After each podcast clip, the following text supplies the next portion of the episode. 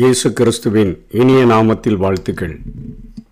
இந்த நாளிலே ஏசாயா தீர்க்கதரிசியின் புத்தகம் இருபத்தி ஐந்தாம் அதிகாரத்தை நாம் தியானிக்க போகிறோம். இருபத்தி நாலிலிருந்து இருபத்தி ஏழாம் அதிகாரங்கள் வரையிலும் அந்த இரண்டாம் வருகைக்கு பின்பாக ஆயிரம் வருட அரசாட்சியிலே நடக்கக்கூடிய காரியங்களை குறித்து அவர்கள் மகிழ்ச்சியோடு கூட சொல்லுகிற பாடுகிற காரியங்களைத்தான் இங்கே ஏசாயா தீர்க்க தரிசனமாக எழுதி வைத்திருக்கிறதை நாம் பார்க்கிறோம்.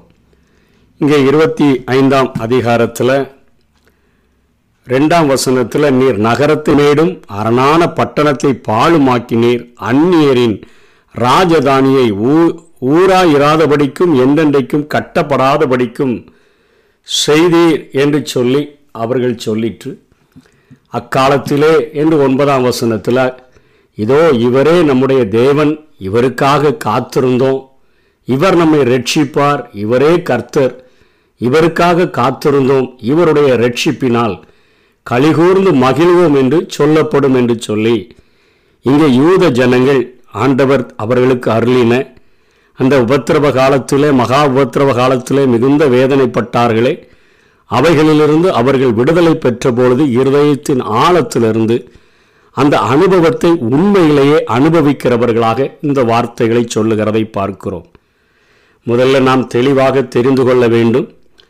ஆண்டவர் இந்த உலகத்தில் ஒரு சில திட்டங்களை ஒரு சில காரியங்களை அப்படியே ஒரு கோடு கூட மாறாமல் அப்படியே நடக்கிறதாக அவர் தன்னுடைய சிருஷ்டிப்பிலே அவர் படைத்து வைத்திருக்கிறார். அதாவது ஒரு சூரியனுடைய ஒரு ஓட்டமாகட்டும் சந்திரனுடைய ஓட்டமாகட்டும் அல்லது நட்சத்திரங்களுடைய காரியங்களாகட்டும் அவைகள் இத்தனை ஆண்டுகள் ஆகியும் அவைகள் தன்னுடைய காரியங்களிலே அத்தனையாக நேர்த்தியாக அவைகள் ஓடக்கூடியதாக இருக்கிறது. ஒரு நாள் இன்னைக்கு நான் ரெஸ்ட் எடுத்து கொள்ளுகிறேன் என்று சொல்லியோ அது தன்னுடைய ஓட்டத்தில் அது குழப்பங்களை அனுபவிக்கிறதாகவோ அவைகள் காணப்படவில்லை. ஆனால் அவருடைய சிருஷ்டியாகிய மனிதனுடைய வாழ்விலே ஆண்டவர் அவனை அழகாக சிருஷ்டித்து அவனுக்கென்று ஒரு கட்டளை கொடுத்திருந்தார். ஆதியாகமும் ஒன்றாம் அதிகாரம் இருபத்தி ஆறாம் வசனத்தில் பின்பு தேவன் நமது சாயலாகவும் நமது ரூபத்தின்படியையும் மனுஷனை உண்டாக்குவமாக அவர்கள் சமுத்திரத்தின் மச்சங்களையும் ஆகாயத்து பறவைகளையும் மிருக ஜீவன்களையும் பூமி அனைத்தையும் பூமியின் மேல் ஊறும் சகல பிராணிகளையும் ஆழக்கடவர்கள் என்றார். அவர் மனிதனை ஒரு சிருஷ்டிப்பாகிய அந்த உயர்ந்த நிலைமையில் உண்டாக்கப்பட்ட மனிதனுக்கு இப்படிப்பட்ட ஒரு ஆளுகையை கொடுத்து அவனுக்கென்று ஒரு கட்டளையையும் கொடுத்திருந்தார். ஆண்டவர் ஆதாமிடம் பாத பாவம் செய்யக்கூடாது என்கிற ஒரு அழுத்தமான ஒரு கட்டளையை ஆண்டவர் கொடுத்திருந்தார். ஆ பாவம் தேவனால் உருவாக்கப்படவில்லை. ஆனால் அவனுக்கென்று ஒரு சுய சித்தம் நன்மை தீமை என்ன என்பதை தெரிந்து கொடு எடுக்கக்கூடிய ஒரு உரிமையை கொடுத்திருந்தபடியினாலே சாத்தானானவன் அவனை எளிதாக வஞ்சித்து அவனை பாவத்தில் விழத்தள்ளினபடினால தன்னுடைய வழிகளை அவன் அநேக நேரங்களிலே அவன் அதை பெற்றுக்கொள்ளுகிறதற்கு அதை புரிந்து கொள்ளுகிறதற்கு முடியாதவனாக குழப்பம் மிகுந்தவனாக அவன் மாறிவிட்டபடியினால இன்றைக்கு பூமியில சாத்தானால அநேக அநியாயங்கள் அநேக அநீதிகள் அநேக பாவங்கள் இவைகள் எல்லாம் பெருகிவிட்டபடியினால நிறைய நேரங்களில் நமக்கு பிரச்சனைகள் ஆண்டவரை பின்பற்றுகிறவர்களுக்கும் பின்பற்றாதவர்களுக்கும் பிரச்சனைகள் வரும்பொழுது கடவுள் இந்த உலகத்தை கைவிட்டு விட்டாரோ? அவரால் இந்த உலகத்தை கண்ட்ரோல் பண்ண முடியலையோ? அல்லது இத்தனையாய் கொடுமையாய் ஆட்சி செய்கிறவர்களிடத்திலிருந்து இந்த பூமியை காப்பாற்ற முடியாத ஒரு நிர்பந்தத்திற்குள் ஆண்டவர் ஆகிவிட்டாரோ? என்று சொல்லி நினைத்து ஆண்டவரை பின்பற்றுகிறவர்களும் அங்கே ஆண்டவரை அறியாதவர்களும் இத்தனையாய் குழம்பி போயிருக்கிற ஒரு உலகத்திலே நாம் வாழ்ந்து கொண்டிருக்கிறோம். யூதர்களினுடைய மத்தியிலேயும் அவர்கள் இப்பொழுது இதை கண்கூடாக கண்டு இந்த ஆயிரம் வருட அரசாட்சியை அனுபவிக்கிறபடினால இவ்வளவு அழகான பாடலை அவர்கள் பாடுகிறார்கள். முதல் வசனத்திலேயே அவங்க தெளிவா சொல்றாங்க கர்த்தாவே நீரே என் தேவன் உம்மை உயர்த்தி உமது நாமத்தை துதிப்பேன். நீர் அதிசயங்களை செய்தீர். உமது ஆலோசனைகள் சத்தியமும் உறுதியுமானவைகள் ஆனால் அவர் தீர்க்க தரிசனத்தின்படி பெத்லேஹேமிலே பிறந்து மேசியாவாக இயேசு கிறிஸ்து இந்த பூமியில வந்திருக்கும் பொழுது அவரை ஏற்றுக்கொள்ளுகிறதற்கு அத்தனை குழப்பமுடையவர்களாக அவர்கள் இருந்தார்கள். ஆகவே தான் விசுவாசிகளுக்கே பவுலப்போஸ்தலன் எழுதுகிறார் ரோமர் எழுதின அந்த நிருபத்திலே அவர் தெளிவாக எழுதுகிறதை பார்க்கிறோம். அன்றியும் அவருடைய தீர்மானத்தின்படி நம்ம அழைக்கப்பட்டிருக்கிற நமக்கு சகலமும் நன்மைக்கு ஏதுவாக நடக்கிறது என்பதை நாம் அறிந்திருக்கிறோம் என்று அவர் சொல்லுகிறதை பார்க்கிறோம். அவருடைய தீர்மானத்தின்படி அழைக்கப்பட்டவர்களாய் அவர்களிடத்தில் அன்பு கூறுகிறவர்களுக்கு என குழப்பம் அதிகமாக இருக்கிறபடினால எது நடந்தாலும் நன்மைக்கே என்று சொல்லுகிற ஒரு நிலைமைக்கு நாம் தள்ளப்பட்டிருக்கிறோம் என்று சொல்லி நம்மை நாமே திருப்திப்படுத்திக் கொள்ளுகிறோம். ஆண்டவருக்குள்ளாக நாம் ஜெபிப்பதிலும் வேத வாசிப்பதிலும் உறுதியாயிருந்து அவைகளை பின்பற்றுகிறவர்களாக நாம் இருக்கிறோம். ஆனால் ஆண்டவர் ஆதி காலங்கள் முதலாய் இந்த நாள் வரையிலும் நமக்கு சுய சித்தத்தை அவர் அனுமதித்திருந்தாலும் அவருடைய கேலண்டர்ல அவருடைய நாட்காட்டியில என்னென்ன திட்டங்களை இந்த பூமியில செய்யணும்னு நினைச்சிருக்கிறாரோ அவைகளை அவர் தெளிவாக செய்து கொண்டே வருகிறார். எதற்காக இதை சொல்லுகிறேன் என்று சொன்னால் இன்றைக்கு நாம ஒரு கடைசி நாட்களின் விளிம்பில் வைக்கப்பட்டிருக்கிறபடியினால் ஒரு ரகசிய வருகையில் நாம் எடுத்து கொடு கொள்ளக்கூடிய ஒரு நாட்களுக்கு நேராக கொண்டு வந்து நிறுத்தி இருக்கிறபடியினால இந்த வேதத்தில் சொல்லப்பட்ட முன்பாக எழுதப்பட்டவைகளை நாம்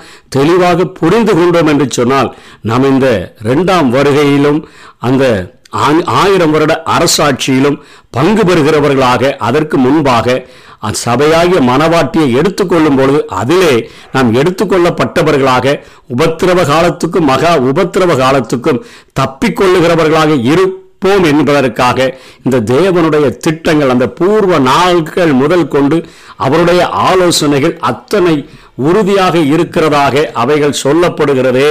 அந்த காரியங்கள் சத்தியம் உள்ளவைகள் என்றும் சொல்லப்படுகிறதே. அவைகளை புரிந்து கொள்ளும்படியாக எடுத்துக்காட்டாக ஆ- நம்முடைய ஆபரகாமுடைய வாழ்க்கையில் ஆண்டவர் அவரை கல்வேர் தேசத்திலிருந்து புறப்பட்டு நீ போ என்று சொன்ன பொழுது அவர் அங்கே இருந்து புறப்பட்டு வருகிறார். விசுவாசிக்கிறார். விசுவாசத்தின் மூலமாக அவர் புறப்பட்டபடியினால கிரியை செய்கிறவராக ஆபரகாம் காணப்படுகிறார். அவருக்கு பிள்ளைகள் இல்லை.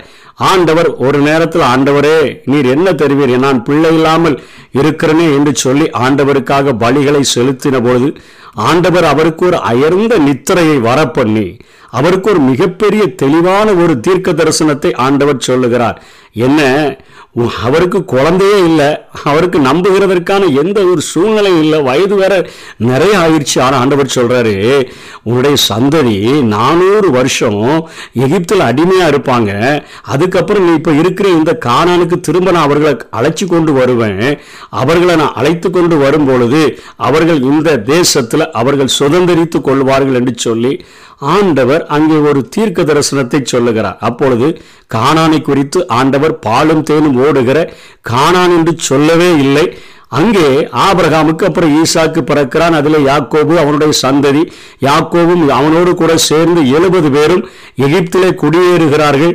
அங்கே முப்பது வருடங்கள் யோசேப்பினுடைய ஆட்சி அத்தனை செழிப்பான ஒரு பொற்கால ஆட்சியாக இஸ்ரவேலருக்கு இருக்கிறது. யாக்கோபின் சந்ததியாருக்கு இருக்கிறது. யாக்கோபை அறியாத ஒரு ராஜன் தோன்றின பொழுது நானூறு வருடங்கள் அவர்கள் அத்தனையாக கஷ்டப்படுகிறார்கள்.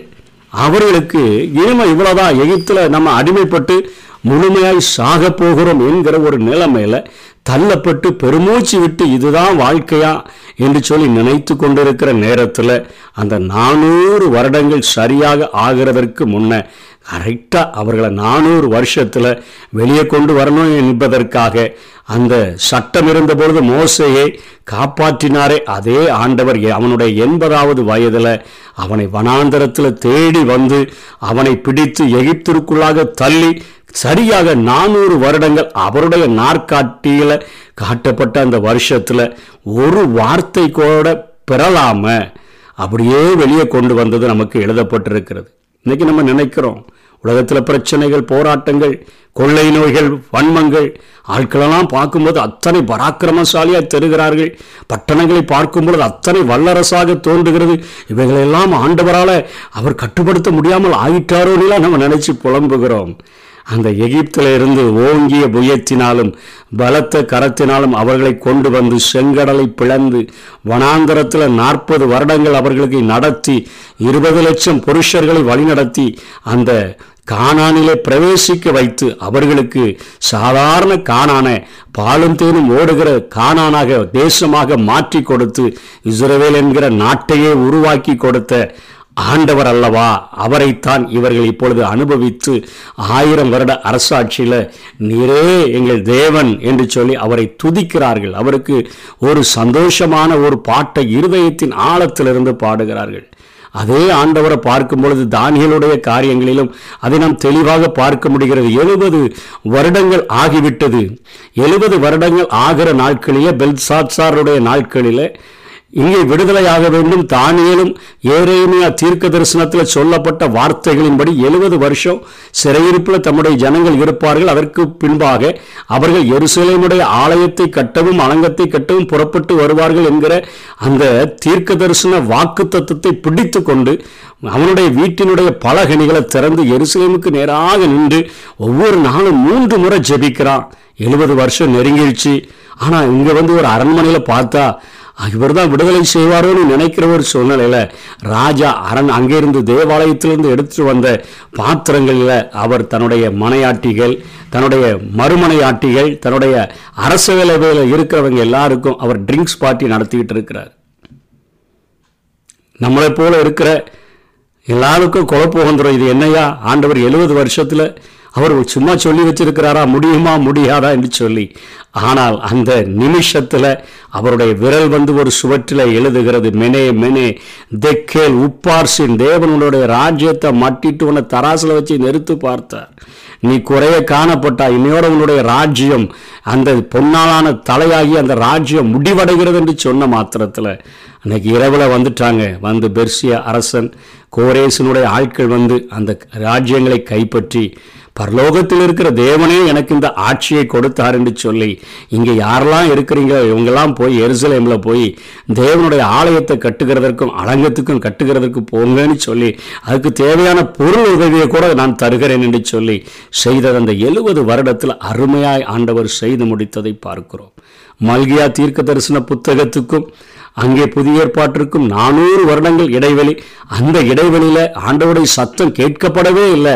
ஆண்டவரை தேடுகிறதற்கான உணர்வே இல்லாமல் ஜனங்கள் ஆயிட்டாங்க.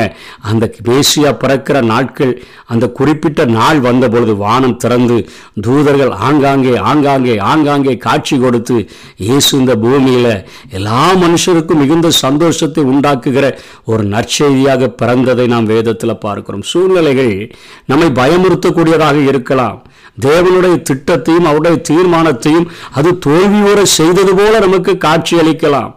ஆனால் அவருடைய திட்டத்தை இந்த பூமியில் உள்ள எந்த ஒரு சிருஷ்டியாலையும் எந்த ஒரு மனுஷனாலையும் அவர் தடுத்து நிறுத்த முடியாது. அவருக்கு யாரும் ஆலோசனை கொடுக்க முடியாது. அவருக்கு ஆலோசனை கொடுப்பதற்கு யாரும் இருந்ததே இல்லை. முக்காலத்திலும் கிரியை செய்கிறவர் கடந்த காலத்திலும் கிரியை செய்கிறவர் நிகழ்காலத்திலும் கிரியை செய்கிறவர் வருங்காலத்திலும் கிரியை செய்கிறவர். முருகையாவுடைய வாழ்க்கையில அத்தனையாக தூக்குமரம் ரெடியாக இருந்த பொழுது ஒரு ராஜாவினுடைய தூக்கத்தை கலைத்து அந்த ஆமானுடைய கரங்களினாலே முருதைகாயை உயர்த்திட ஆண்டவர் அல்லவா?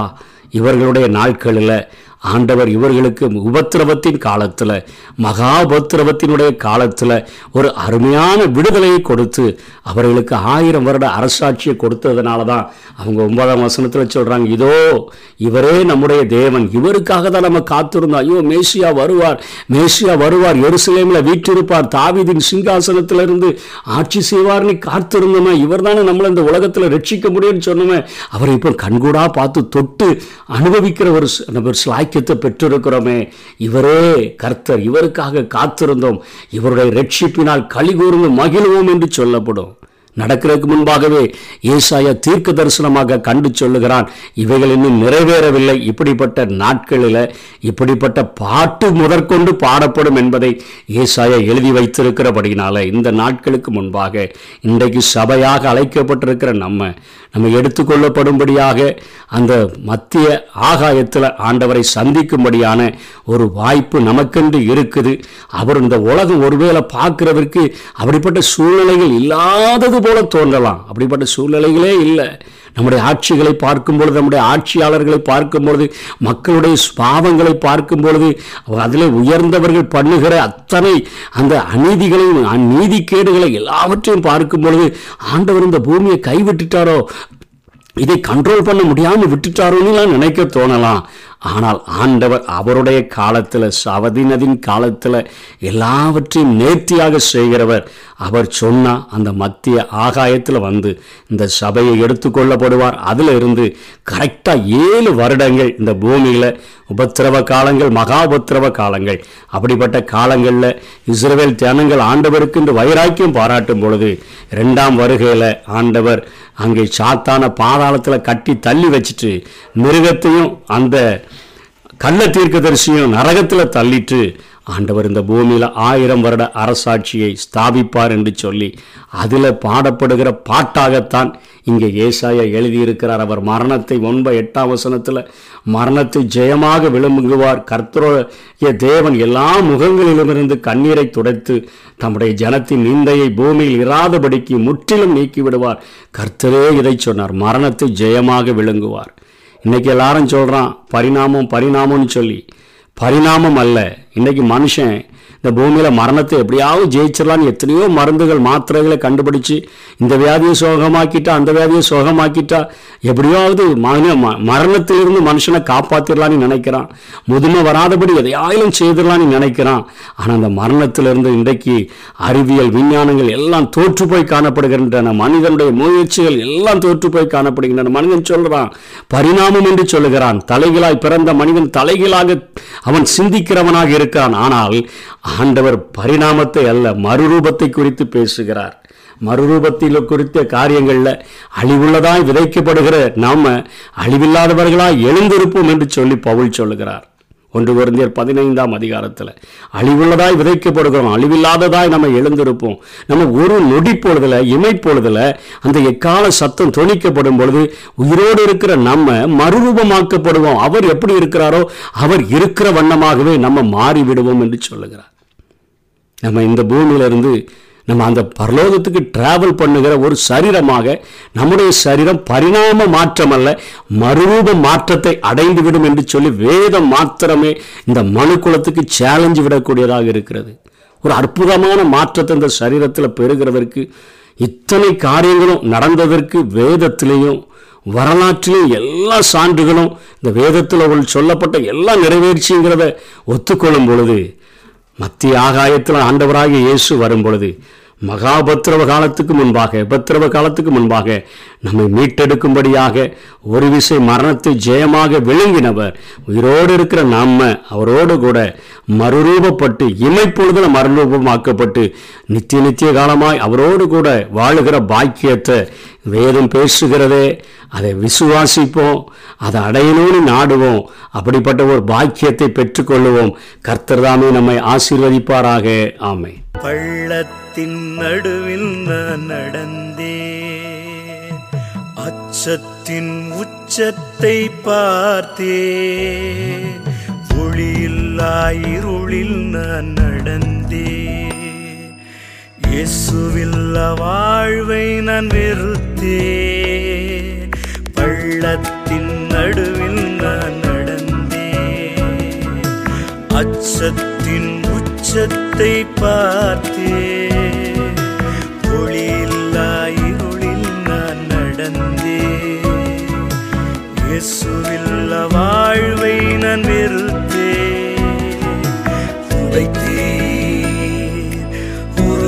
உருவாக்கினீ சிக்ஷித்தீர் சீர்படுத்தினீர். புடமிட்டீர் புதிதாக்கினீர். திருத்தி பிரியாதிருந்தீர்.